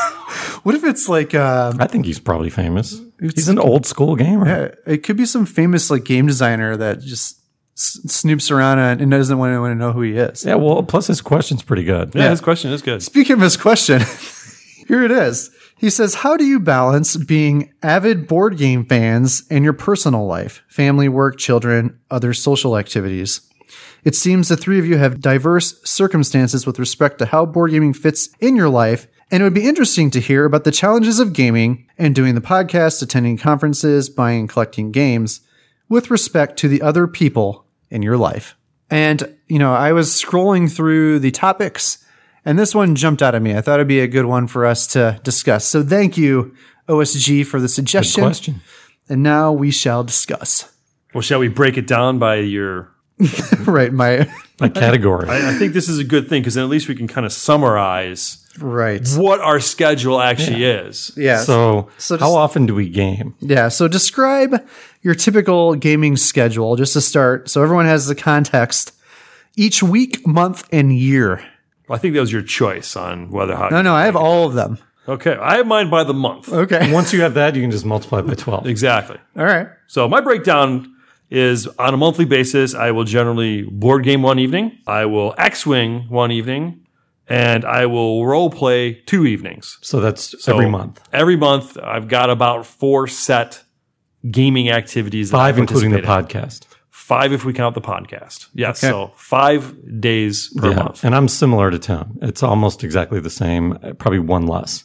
So, I want to hear the exact count though. so we have uh, one board game night, and we've been doing role playing like every three weeks. So, say one and a half of those, I rounded up to two. Well, then I'd And have then to we have round the mine up one podcast. more because I was counting my Well, other sessions. yeah. So I'd have three board game or Yeah. three role play then. Right. So it'd be it'd be a little higher. So it's a range, you know, maybe four to five for you, three to four for me. Yeah. And then the podcast is the last one. So, you know, we podcast once a month, right? Aren't you leaving something out? Don't you play Magic with Dave? Oh, we haven't. Yes. So we haven't done that in a few months. So we're on a hiatus. Well, this is also typically a lunchtime activity for them, so it does not affect the Well, does that- after work does that social count? calendar. Oh, that counts. I'm counting all that. Oh, because it's, ba- it's the, the work balance. So yeah, CCG. Uh, you know, when we are playing, we're playing multiple times a week. Yeah. But you know, lunch hour, sometimes after work. We haven't done that in a while, so I didn't count it. But that's a fair point. I think when we are on doing that, you could say two to three times a week. And then how much time do you spend, Chris, um, prepping for the role playing? Oh my god! So a lot of time. Because that's part of it, so if right? Oh. we're going to count that, I need to change my answer completely. So for for the role playing game that I run, we record the sessions in MP3, and most people f- at first find that a little strange, but then you quickly realize why we do it. Uh, they're very entertaining to listen to, and it's such a a linear storyline. It, it just it's a continual. It's like serial is a better word than linear. It's serialized, and i- in order to kind of keep up with what's going on and the intrigue and things like that, it's to your benefit to know what's going on in the past and to refresh yourselves what happened last month, two months ago, three months ago. So the point is, we record them. I listen to the MP3s three to four times between sessions. So we we play. I I will take those MP3s and listen to them multiple times and I don't say make notes because I'm out and about doing it, but I have my phone with me. I get Evernote out and make notes about stuff that I notice that I don't catch when we're playing. Then I sit down with my spreadsheet, which is one of the ugliest spreadsheets you'll ever see. And it would probably kill Ryan if he saw it. I have It's seen so unorganized. Okay. So it's semi organized. It's like organized clutter. it's organized in Chris's way. Yeah. So you know, it's moving chess pieces. I'm taking all the NPCs and adjusting what they're doing in game, and there's hundreds of them now. That's a lot of work. So I spend to answer your question, I would say you can't measure it in days because it's broken up. Well, and but- the, the recordings are about four hours. So it's about of four words. So hours. if you're So I'm listening, listening to to them four that. times, that's 16 hours. It's 16 hours. And then I'm multitasking with the spreadsheeting. So I'm listening to that and doing the spreadsheeting. So I would say a good 20, 25 hours a month prepping. But it's not, I don't look at it as work because I enjoy listening None of to this it. is work, but it's part of the it's part of the hobby. Yeah.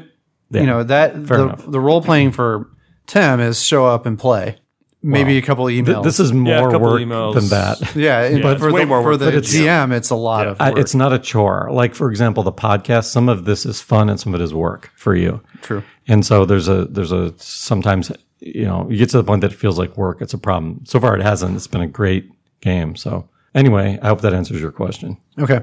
So for me, I broke I broke it up by week, month, and year. And you guys didn't mention the year actually because we- you didn't. Neither of you mentioned Gen Con, so I'm going to mention. So that. a four day weekend once a year. Yes. There is that. So once a week or once or twice a week, I play games with uh, my son. He he loves. I have a lot of kids games, uh, and he loves playing them. So he's constantly asking me to play games. Well, it's good family time though too. I mean, that's kind of that's the one that's nice is it crosses the border. It's, it's good family. Right. On a monthly basis, we have the Wednesday night game day that we all go to here. Uh, I also have I also game uh, once or twice a month with Esther, so it's not that much, but once or twice a month we'll pull out a game and play. I do once or twice a month at lunch. Sometimes that's at work. Uh, sometimes if I'm working from home, I'll have sometimes have friends will come over and we'll play at lunch. And then we record the podcast once a month. And also, I have once a month on a Saturday at my house all day. Uh, we play. And then per year, I go to, I've been going to three conventions a year Origins Gen Con and BGG Con. And this year, we'll be doing Sauce Boss Con, three day gaming convention for us and our friends at Tim's Lake House. Yeah, hopefully that's gonna happen. Yeah. Well, I think it's scheduled. Yeah, I mean, it's everyone's on. We've got enough on there to to do it. Uh, it's just a matter of if Chris and Dave want to come or not, or if they can come. Yeah, want to yes. Yeah, if they're able to come because of their schedules. And th- that actually is perfect for this question too because it's the game life balance thing. Right. it's a big one. Yeah, and then you know that's the other thing we have to touch on is part of the game life balance is what our lives are like. Right. you know, it's different if you're married and have a family versus single too, in terms of your ability to do stuff. You know, like you guys have young kids, and so it's a sacrifice to be away from them. Yep. And a lot of times when we're we're at Tim's gaming, you know, you're sometimes having to watch the kids s- somewhat, yeah. and so there's a there's a balance there too. Yep. So I think that leads into our next question, which is how do you balance this with family obligations? So why don't we just kind of each answer that in our own way based on our own uh, situations? This is, it kind of goes to the whole like uh, real estate thing: location, location, location. This is planning, planning, planning. Yeah. So the good thing here is usually we're we're planning this stuff far ahead in time, and my wife is a saint. She she actually allows me to do this stuff. I let her know if we have nothing going on, we kind of pencil things in. And there's been times that things have come up, and you know she's got something going on, and you know I'll, I'll scratch that Wednesday. Not going to do it. Not going to do it. And I've I've actually canceled a lot of things too. I used to go to a Friday game night Yeah. with a different group of friends. I haven't gone to that in probably six months. So I've kind of that one's kind of been canceled off the list. They switched the day and it's just, it's not working convenience wise with schedules and stuff. The big thing is if if there is something family going on or something that my wife has going on, it will trump everything because she lets me go away for four days at Gen Con. That's kind of like our fishing trip. Right.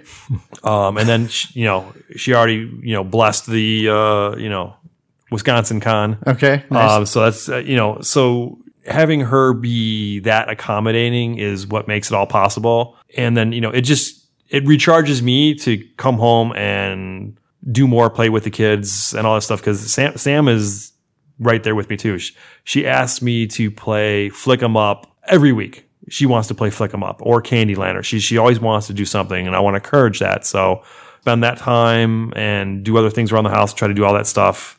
And thank God she's allowing me to do it. So for me, I actually set some guidelines on myself that have made it kind of work out. Because Esther is pretty accommodating. I don't know that she's at the level that uh, Jess is, because you know I'm not able to do you know like once a week events like that. But you know what I try to do is I try not to do more than one thing a week. that just goes against what I just said. but what what happens sometimes is I'll try to avoid, for example, if I'm having a Saturday game day, I'll try not to do our Wednesday night the same week as that. So I'm not doing Wednesday, Saturday in the same week.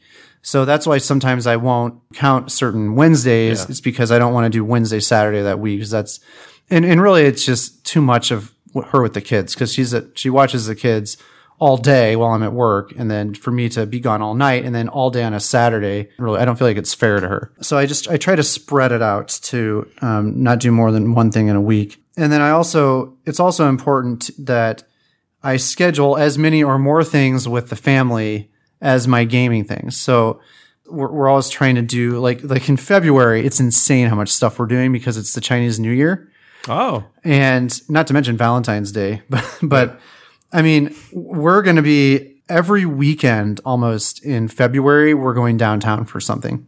wow. And sometimes it's multiple days in a weekend, like Friday, Saturday, back and forth in, from where I live. Okay, I live over an hour from downtown. But for the Chinese New Year, that's like their big holiday in China. It's not Christmas, it's the Chinese New Year. So it's a big deal. And we want to expose the kids to that for the, the cultural reasons. So, so yeah, like this February, you know, I'm going to be going back and forth to Chicago. What year is it going to be? The year of the dragon? It's the year of the rooster. The rooster. Yeah, Evan was born in the year of the dragon, actually. What does the year of the rooster bring to the table? Like, what, what can we expect? I don't know. I'll ask Esther that. Okay. I'm not sure. Curious. But the fact that we're doing all that, when I brought up that I'm going to be going to Wisconsin for three days, you know, it's kind of like going away to a convention. Yeah. She had no issue, no argument. It was just like, okay, not a big deal. And I think part of that is because she sees me that I'm doing stuff with the family. It's not just about my hobbies and nothing else. Yeah, that's definitely key. Yeah. So that's one. And then uh, making sure this goes back to the question Chris asked, but like we we actually have a date night once a week, like making sure that we're doing something with just us two cons- on a consistent basis. So I think it's really just not letting the gaming be the thing that completely controls your schedule above all else. It's really the lowest priority. Like when I'm scheduling Saturday the Saturday game days, there's some months that I don't even have one because we have other activities Yeah, it's too much. and I just I'm not going to cancel a family activity to have a game day. It's like, okay, here's all our family activities. Which Saturdays are open? Okay, it looks like I might be able to do it on this one Saturday. Yeah, it's a nice to have, not a need to Yeah, have. exactly. Right. Yeah, that's a good Th- way to that, put it. that's how my monthly role playing session goes on Sundays. Find out what the family obligations are, and then the free Sundays go up on the Doodle and find one that works. Doodle.com. Doodle.com. We should get sponsored by them. We should. We should advertise Doodle's a first. great website. Doodle's great. It is great. Doodle.com. Chris, Now, this will be a much different picture because Ryan and I both have young kids at home and are have a lot more busy calendars. Both are, you know, our kids are pretty close to the same age. You know, Sam's now in Girl Scouts, so now actually Jess's calendar is filled with Girl Scout activities, which now, you know, our, our calendar is ridiculously full. So that'll be interesting for the swinging bachelor. Yeah, I'm looking forward to those Girl Scout cookies, by the way. I ordered. yeah, yeah. Uh, well, actually, uh, they get turned in this week. Yeah, nice. So for me, you know, I'm newly divorced and kind of, you know, my kids are older. My kids are over 20. So I've been through what you guys are going through in the past where, you know, they're younger and you have more obligations at home and all that. But obviously it's way easier for me right now. So I can come to pretty much any game night, a- anything that's that's socially happening. It's easy to work around a Wednesday night because if I'm if I'm dating, it's not going to be on a Wednesday most likely. And I don't know why I would want to pick a Wednesday to spend time with a girl anyway, but if I did, that would be one of those things, you know, just go to doodle.com and don't pick that date.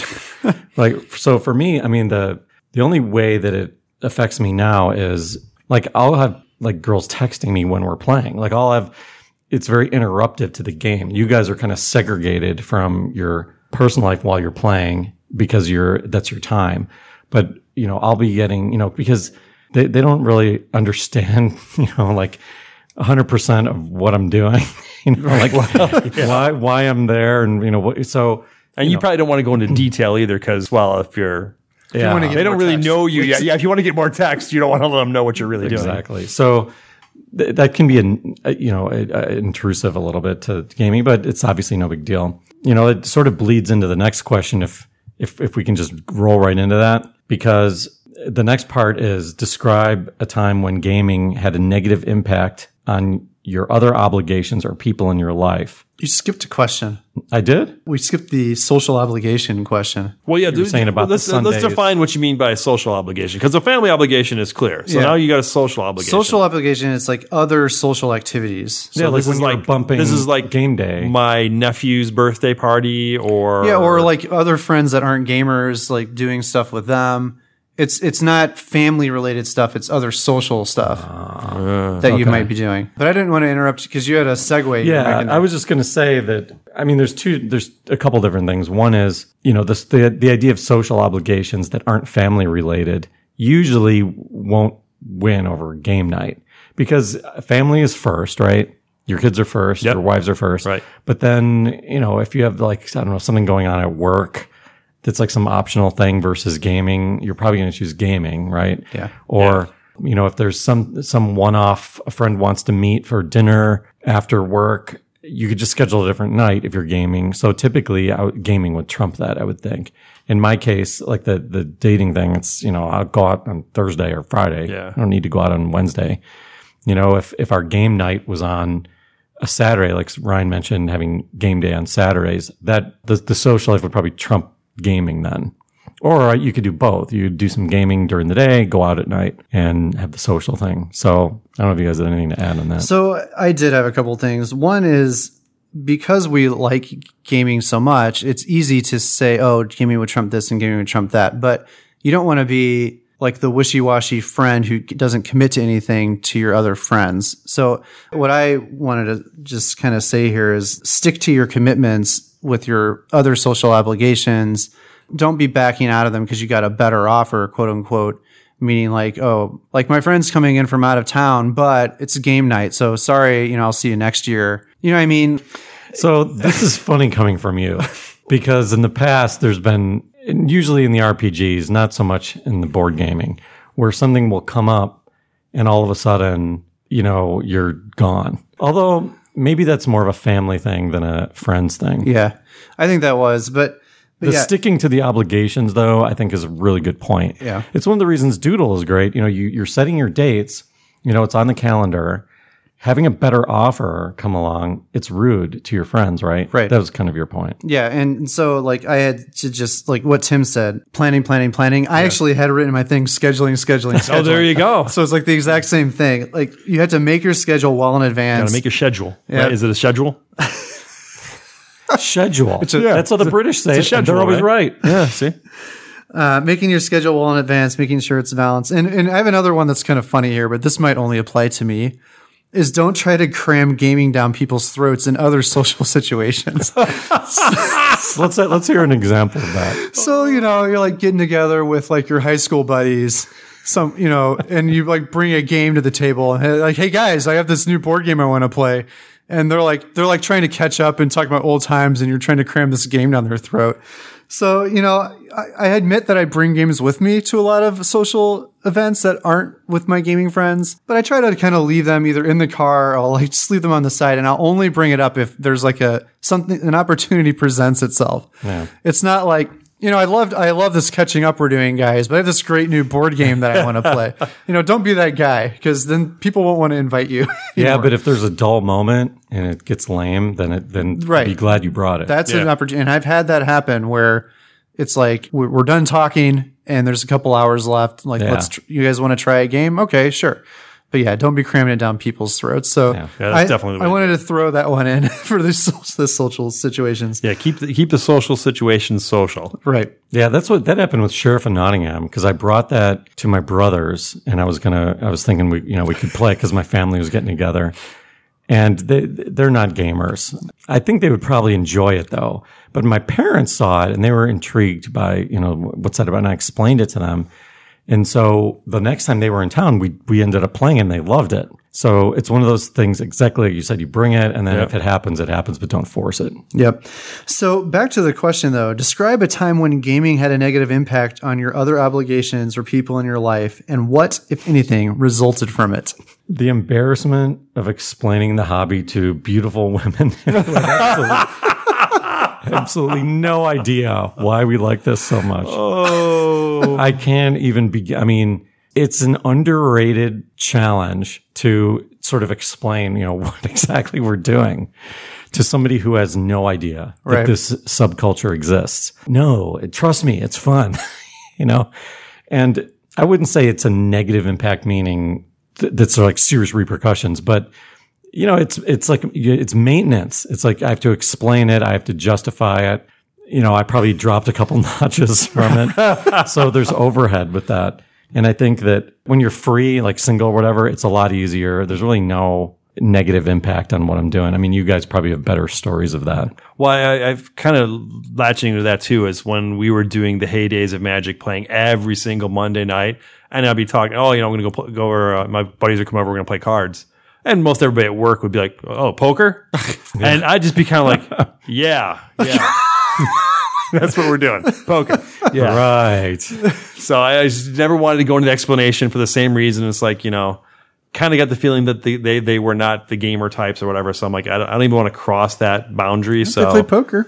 I've got Oh. Yeah. a few games they could try. Yeah. So, but uh, for for me, negative. Um, I've had a few conflicts where like I had set up a role playing session, which you know those are harder for me to put together because it's a whole Sunday.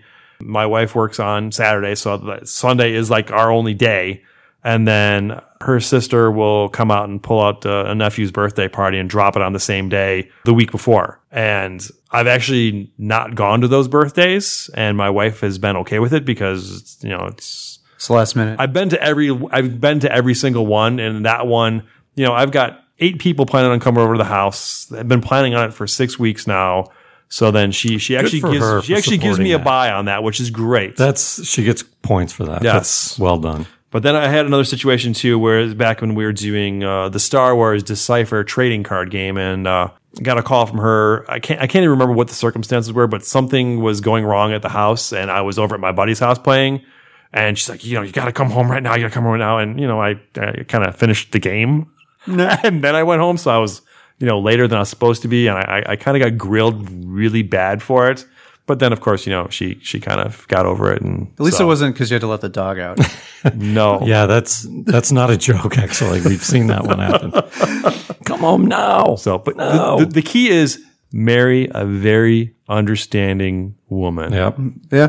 She she knew I was a gamer before we got married, and she knew the role playing, and she knew that, and we knew it was going to continue. It continued through our married life. So now with the kids, it's a little more complicated, but she's very accommodating. So anytime she asks to do something, done. Go have fun. Go out with your cousin. Go out drinks with your girlfriends. See ya. I got the kids, and that's that's where the payoff comes because do that there, and then you get this there. Or if she has to work during game night for a couple hours, Yep. no problem watching the kids, Yep. even though they're down there while you're playing. Yep. Got to do it. yep. and then that's where I get I'm a little better off than you is I am actually at home. I'm I'm game central. So for me, if I have to excuse myself and go upstairs for 15 minutes Right. to help her with the kids or put the kids to bed or something like that. I do that on Saturdays. I actually changed my. I used to on the Saturday days. I used to go till eleven at night. It used to be nine in the morning to eleven at night, Wow, that's amazing. and then and after a while, I it was getting frustrating for Esther because it was like she had to get the kids up and she had to put them in bed, and I'm just in like in the basement like having fun. Yeah. So I changed it over time. Now it's 11 in the morning to 9 at night, and we stop in time for me to go put the kids in bed, or I'll just go up while they're finishing and put them in bed. Putting them in bed takes a while. It's not like go get in bed. It's like, Yeah. you know, it's a half ritual. hour process. It's a ritual. So okay, so I was alluding to this earlier in the episode, um, but these were these were two two different scenarios that are very similar that I've had. One of them, I'll, I'll actually I'll start with this one. So I used to play MMO RPG video games. The one I was really into was called Dark Age of Camelot. This was back in the day when I was working actually at Zurich with Chris. I'm actually curious if any of our listeners that were ever played that game. DAOC. DAOC, yeah. So I got completely obsessed with this game to where it was like no, Wait, wait, no. no, no, No. I cannot picture Ryan obsessed. No, you were not obsessed. Yeah. Uh, This was the. f- Uh, it's, I guess it wasn't really the first time, but it was bad. It was so bad that it was the only thing I did. Literally, I would go home. I would go home at lunch and play, Oh my god. and then I would go home right after work, and I would play all night till like two in the morning. Wow. And I did this consistently, and it, it was. I mean, it was actually an addiction, like not in a joking way So this is like every day. every single day and then on the weekends nonstop i would even have a friend over sometimes and he would come, we would have like a sleepover he'd bring his computer and we would both play through an entire weekend like Wow. from like friday until sunday night And that- did did you get up and take bathroom breaks at least? yes You're not that's called a bio break Well, there's some people that don't do the bio breaks. They have Oh, no, we were- implements around them that they use That's for the bio breaks disgusting. and keep going. Okay, no, we good. would use and we would shower They're- too they're- okay, this guy. anyways, I got and it and it started affecting other social activities. Like I remember during that time we were also doing Delaire, our role playing campaign, and when I was like really into DAOC, I I like didn't feel like doing Delaire even. Like you guys would, and we would do it at my house sometimes, and I was just like checked out, waiting for people to leave. So I could go back and play DAOC. Wow. So I eventually recognized that this was a problem and stopped playing. Uh, but it was negatively impacting like my entire social life. I would have friends over.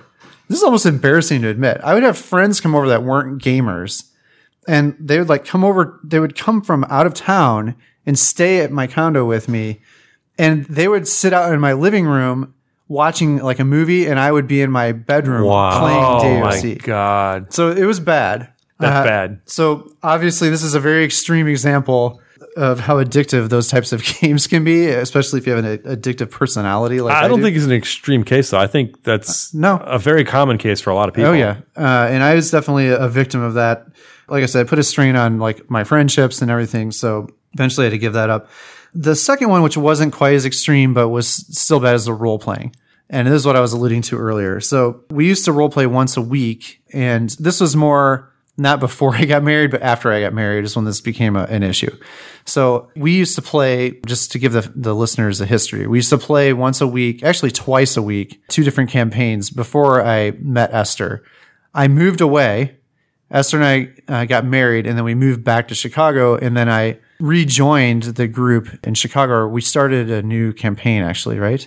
I never rejoined Delaire. You never rejoined Delirium. yeah, because you guys quit. You guys finished Delaire. I think it was Delirium. It was Delarian. Although no, because we had before that we had a Lorian. Right. But that wasn't, you didn't have a problem. Right, a with- Lorian would obsession. there was an issue. It was We quit, we Delirium stopped, yeah. that you had to leave. So yeah, during we started playing again, and we were we were playing once a week, and it was a little bit too much. And it wasn't just the the Wednesday night gaming that was the issue; it was the amount of time I spent The metagaming. in between sessions. Yeah, all the metagaming and all the energy and time I was putting into the it. obsession. It was an obsession, not quite the level of DOC, but bad enough In that that direction, it was though. causing like a, a strain in our family. And like I'm either all in or I'm or I'm not in Yes.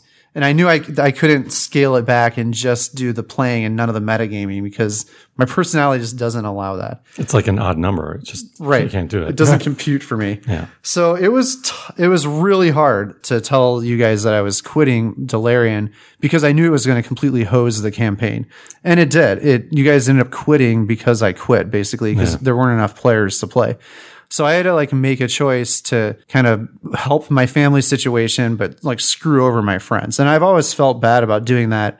And that's really the that's the that's really the reason that I I don't want to try to join Alvaron because I can maybe make it happen, but I I would not want to put everyone through that again. And I have a feeling that that would happen again. Well, the p- difference with Alvaron, we have a lot of players. So if you Right. quit, we just move on. Just like when Ian quit, we just move on. There's just so many players. With Delirium, when you did that, There's only three of us. yeah, and so that did end it. But you know, it's understandable that family comes first. The confusing thing, I think, probably for people listening and maybe us too, is is there a way to enjoy it but not be obsessed with it? not for me. See, I, I, see, and that's that's where I'm having the problem too, because you know w- we play it. I listen to the recordings. You know, I think about things.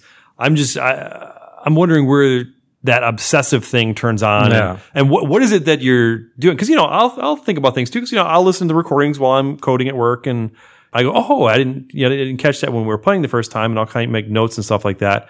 But it, it doesn't go on like I'm trying to solve all these puzzles and stuff like. So I, where, where where does it cross that line from there? Because listening to the recordings and taking notes seems innocent enough. So where where's that obsession? Well, that was a lot of time. So it's not just that, but the emailing. So I would always be like initiating emails, like what Dave's doing now. yeah, right. You know, I would be the one doing that. I would be the one doing like pushing the metagaming, the discussion, taking very extensive notes, like very detailed notes on every single session, doing a website. I don't know if you remember I made a website for Delirium and I was I was posting like pictures up there, I was posting the MP3s up there. well, Chris does all that now, Yeah. so that's good. That'd be a big thing off your plate. So I was just, and it was just the, I was constantly thinking about it, like in an unhealthy way. Yeah, yeah, Like, I think for you, you're able to not cross the obsession line. yeah. Because I, I don't understand. yeah, the it's just a obsession per, line, it's so just a yeah, personality yeah, difference. Yeah, Yeah, so I just I, I don't I don't even know how to explain it. Yeah. I just know that it's there. yeah, because I'm like, like, if I'm listening to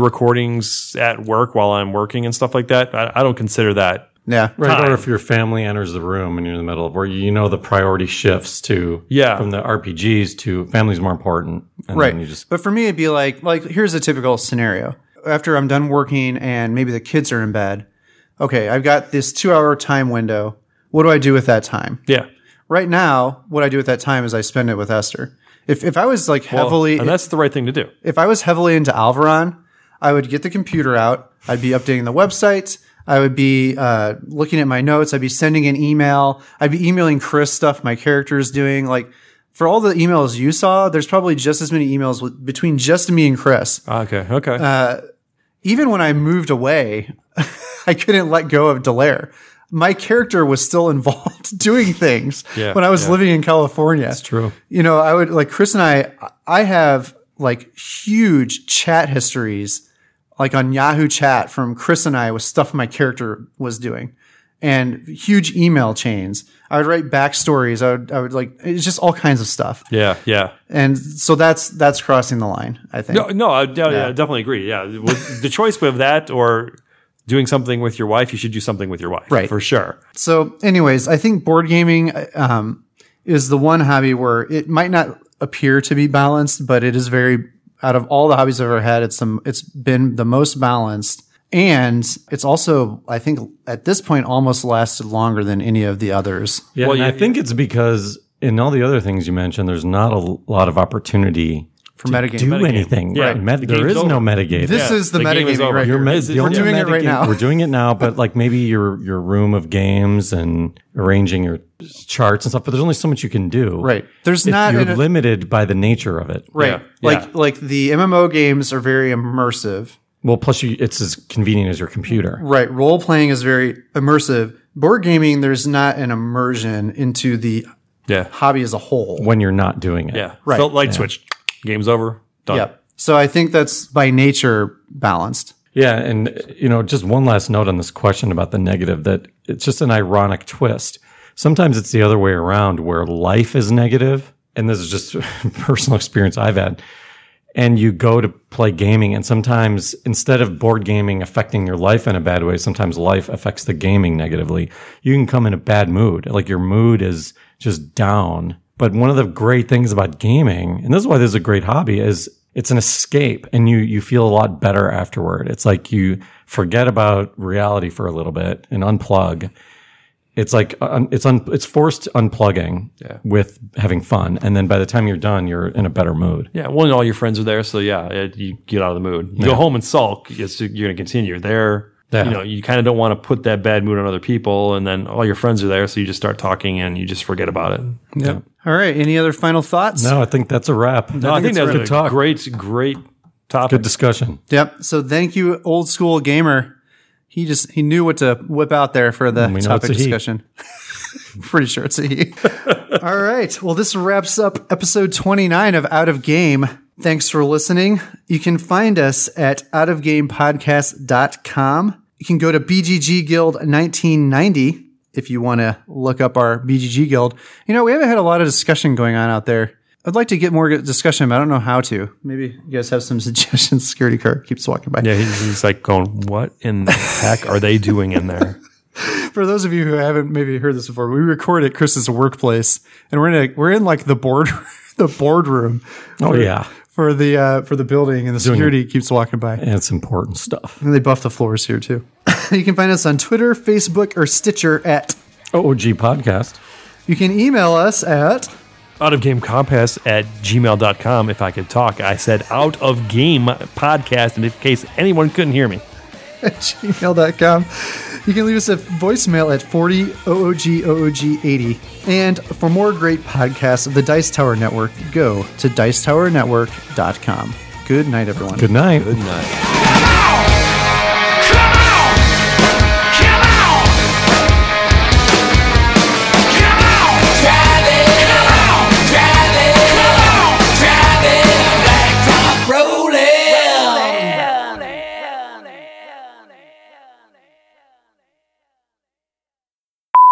I'll never forget the time our friend Phil didn't want to go upstairs to the bathroom because there were women upstairs. So he just went in his Mountain Dew cup in your What? basement. Do you remember this? don't no, I don't remember that. this. How can you not remember that? Is- What is he, Raj? when we were uh, doing, gosh, Are you sure it was a him? Lorian? It was during a Lorian. Was he was in a Lorian, right? Yeah. Wow. Yeah, it was a Lorian. He he went over by like where the bathroom is supposed to be and went into a cup. It would be even funnier if he drank it thinking it was Mountain Dew. then it'd be like, you know, well Oh, deserved. I Okay. had to edit this out. Wow. We had bottom. Yep. Oh, Oh, Dug six more feet. yeah. Okay.